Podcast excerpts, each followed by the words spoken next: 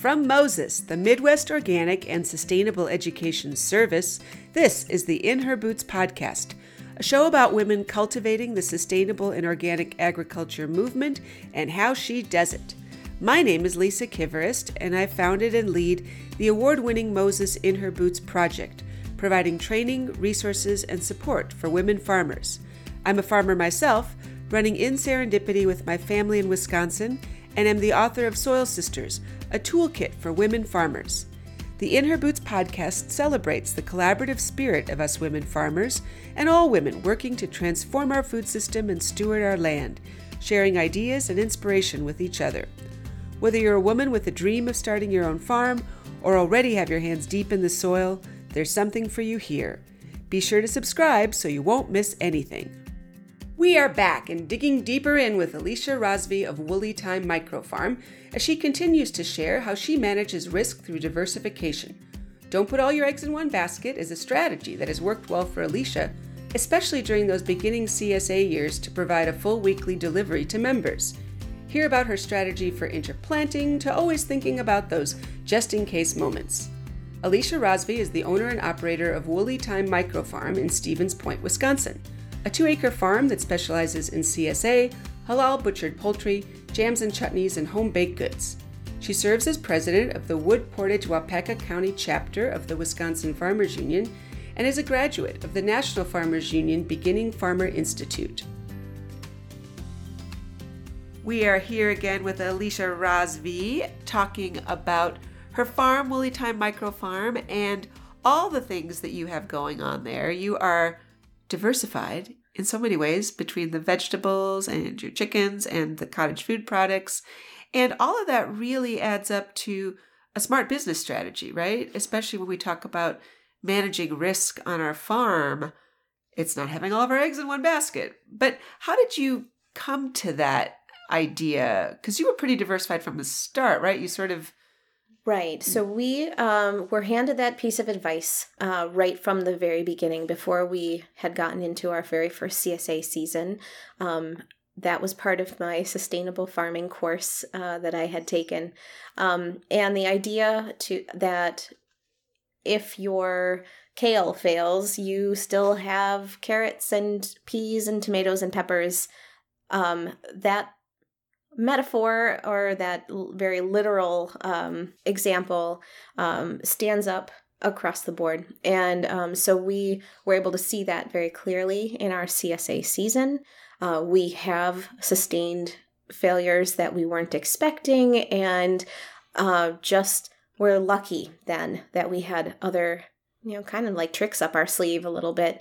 Um, There were moments in that first year of farming that we were stressed that we didn't have enough even to put enough food into our ten customers' bags for those ten weeks.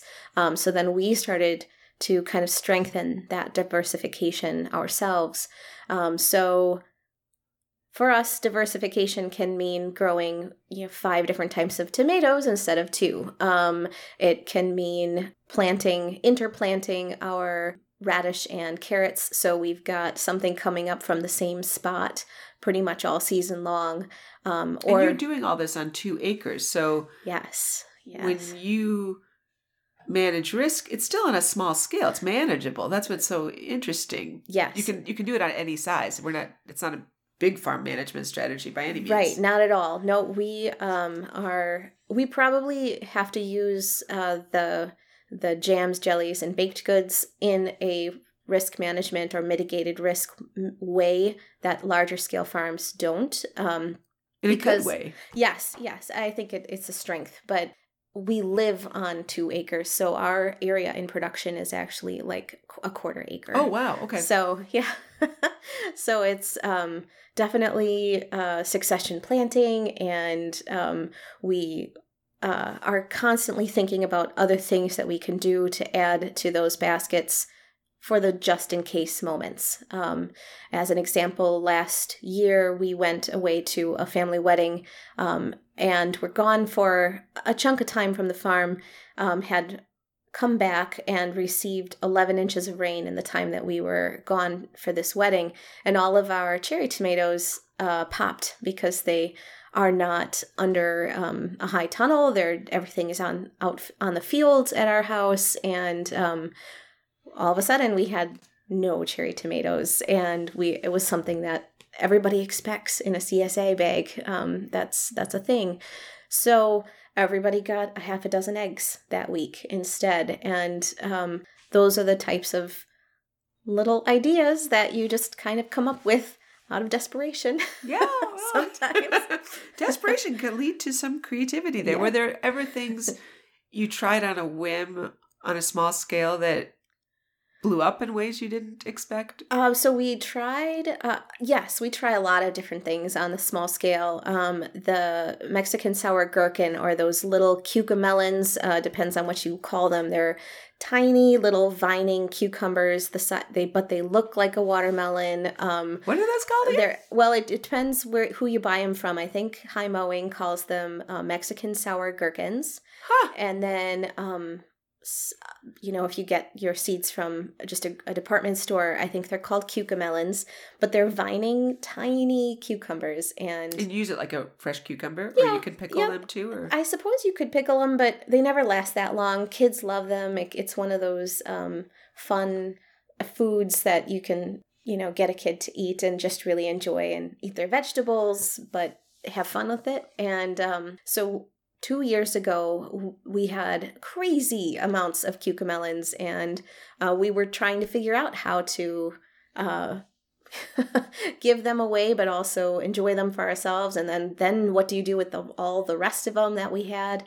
And so last year, uh, we had expectations coming in from some of our return customers that we would have another crazy cucamelon year, and we had barely enough for my own kids to eat the um eat them. And we would tell them, like, don't eat the cucamelons. Those cucamelons are for the customers. Or we kept um, some on vines as long as we could, because at the end of every season, we celebrate with a um, what we call the Shabarbecue. It, my husband's name is Shabar. It's a, um, a play on his name uh, where we make um, a community meal for everybody. And um, so when we opened the farm up to the community, we made sure that we had enough cucamelons for something legendary, yes. But um, we have tried, oh, okra, and we've tried sweet corn, and we've tried um, ground cherries, and, you know, nothing that's too strange or off the cuff, but just stuff that um, is a, is a new taste for different people. Um We send out a, a newsletter with every C S A bag, but in the past when we have sent out lemon, cucumbers, um, small... those always throw people. Yes, yes. I was getting so many questions about what is this thing and how do I eat it? And, well, if you would read your newsletter, it's listed. so, so we we just enjoy planting food so much that if it's something that looks like it would be fun uh, to grow or for our kids to harvest and get involved in, we try it. Fabulous. And you also take that risk management strategy on a seasonal level too, right? With the winter markets and having different things going on at different times of the year. Absolutely. Yeah. So um, we realized that um, the, the C S A farm was doing all right, um, but with our scale, it was um, doing all it could, and we were still ending up um, either breaking even or in loss uh, each year, just because we were trying to grow our farm as well at the same time.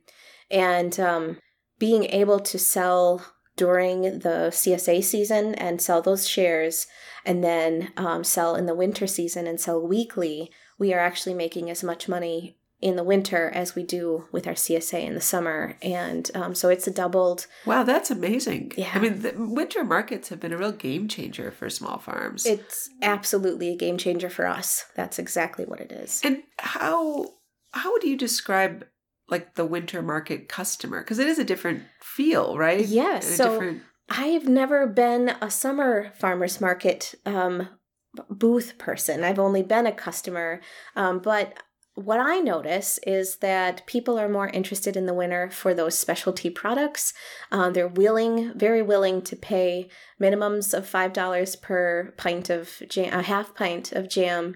Um, you know, the, the price points on the cookies and the Pop-Tarts and the macarons can be higher because they are there as buying something that is a specialty item. Um, what I do notice from the customer standpoint is in the summertime, when you're going to a market, you are expecting to come away with a full bag of groceries for fifteen dollars. And um, that's not what's happening at the winter market. So it's, I'm not sure if it's a change of customer or if it's a change of expectation, but... Um, that's a really good point too, because nobody's expecting to do their fresh vegetable shopping at a winter market, correct. At least in the Midwest. Yes. uh, but I find too that winter markets are also very social. Yes. In that yes. people are getting out and they yep. want to see people and they miss the summer markets. And, yes. and and this is kind of what you got, but it's still of interest. And to your point, that makes sense that they would be willing to pay a premium there. And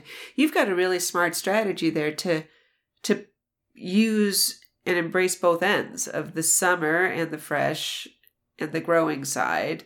Mm-hmm. And then the the winter where you could get more of a premium for some things. It keeps the season a bit longer, right? I mean, right. your year is busy, but yep. there's a financial reward. Absolutely. Yes. And um, your point about the winter market being a social event is true for the, the people who come and, and the people and the farmers who are selling. I mean, that is... I, I tried the farmer's market this winter for just mental health. I just wanted to get out and be around people every Saturday. I thought that this on a consistent basis would be a great thing, even if it did not, even if it flopped, even if it did not produce a profit. And it's just been wonderful. Um, and it has been the opposite. We've come away doing quite well each week, but um, that's what it is. People, uh, we put up a couple of community tables and people sit around and talk and laugh and kids run around and it's just, it's just beautiful. So it's great. That's great. And it seems too in most, like a mid-range city like you're at, at Stevens Point has something going on, much less urban centers. It's, it's a challenge because right. new markets are hard to start, period. Much less winter markets are still out of the, you're getting your harder core people, your dedicated yes. people who are coming out yep. for that. But it is it is great to see. So for your canned items, do you make most of those then throughout the summer when when things are in abundance and kind of stack up, and then that's what you sell through the winter? So I uh, do two different things. I um, depending on the item. So uh, grapes don't freeze very well, so I make my grape jam when I pick my grapes. Um, strawberries freeze pretty well, so I make my strawberry jam as I need it um, after I have picked in June or July and then frozen by the quart, um, all of my berries. So it just really depends on the item. And um, yeah, it's worked very well. It has the, I then am making the jams like a week or two weeks or three weeks before they're actually being sold. Um, and um, the, the flavor is really great. And um, the color is really great as well. So it works depending on the the uh, produce. I just do things differently. So. Yeah, yeah. Are there some new things on the horizon you want to try? Or um, we uh, need to expand our chutneys. Right now we have um, a mango chutney, um, a cranberry chutney, and a tomato chutney. One is mango is sweet, cranberry is tart, and tomato is spicy. Um, and... We have developed enough of a customer base now that um, they're getting hungry for something more and exciting and wonder- wonderful. So um, I have been experimenting with um, rhubarb chutney and Meyer lemon chutney, um, talking about um, other like peach and um, local fruits that we can we have in abundance in our area. Um, so it just I haven't found the quite the right fit yet. So. Like as we were saying earlier when we talked about cottage food, just don't make anything you don't want to eat yourself. And That's the worst right. thing is you're just experimenting and testing. Excellent. Terrific. Thank you. Thanks for listening to our In Her Boots podcast. I'm your host, Lisa Kivarist, with the Moses In Her Boots project. This episode's audio engineer was Liam Kivirst of tech socket dot net. The podcast was brought to you by the Midwest Organic and Sustainable Education Service, Moses. The mission of Moses is to educate, inspire, and empower farmers to thrive in a sustainable organic system of agriculture. For more information on Moses, In Her Boots, and a bounty of organic resources, check out Moses Organic dot org.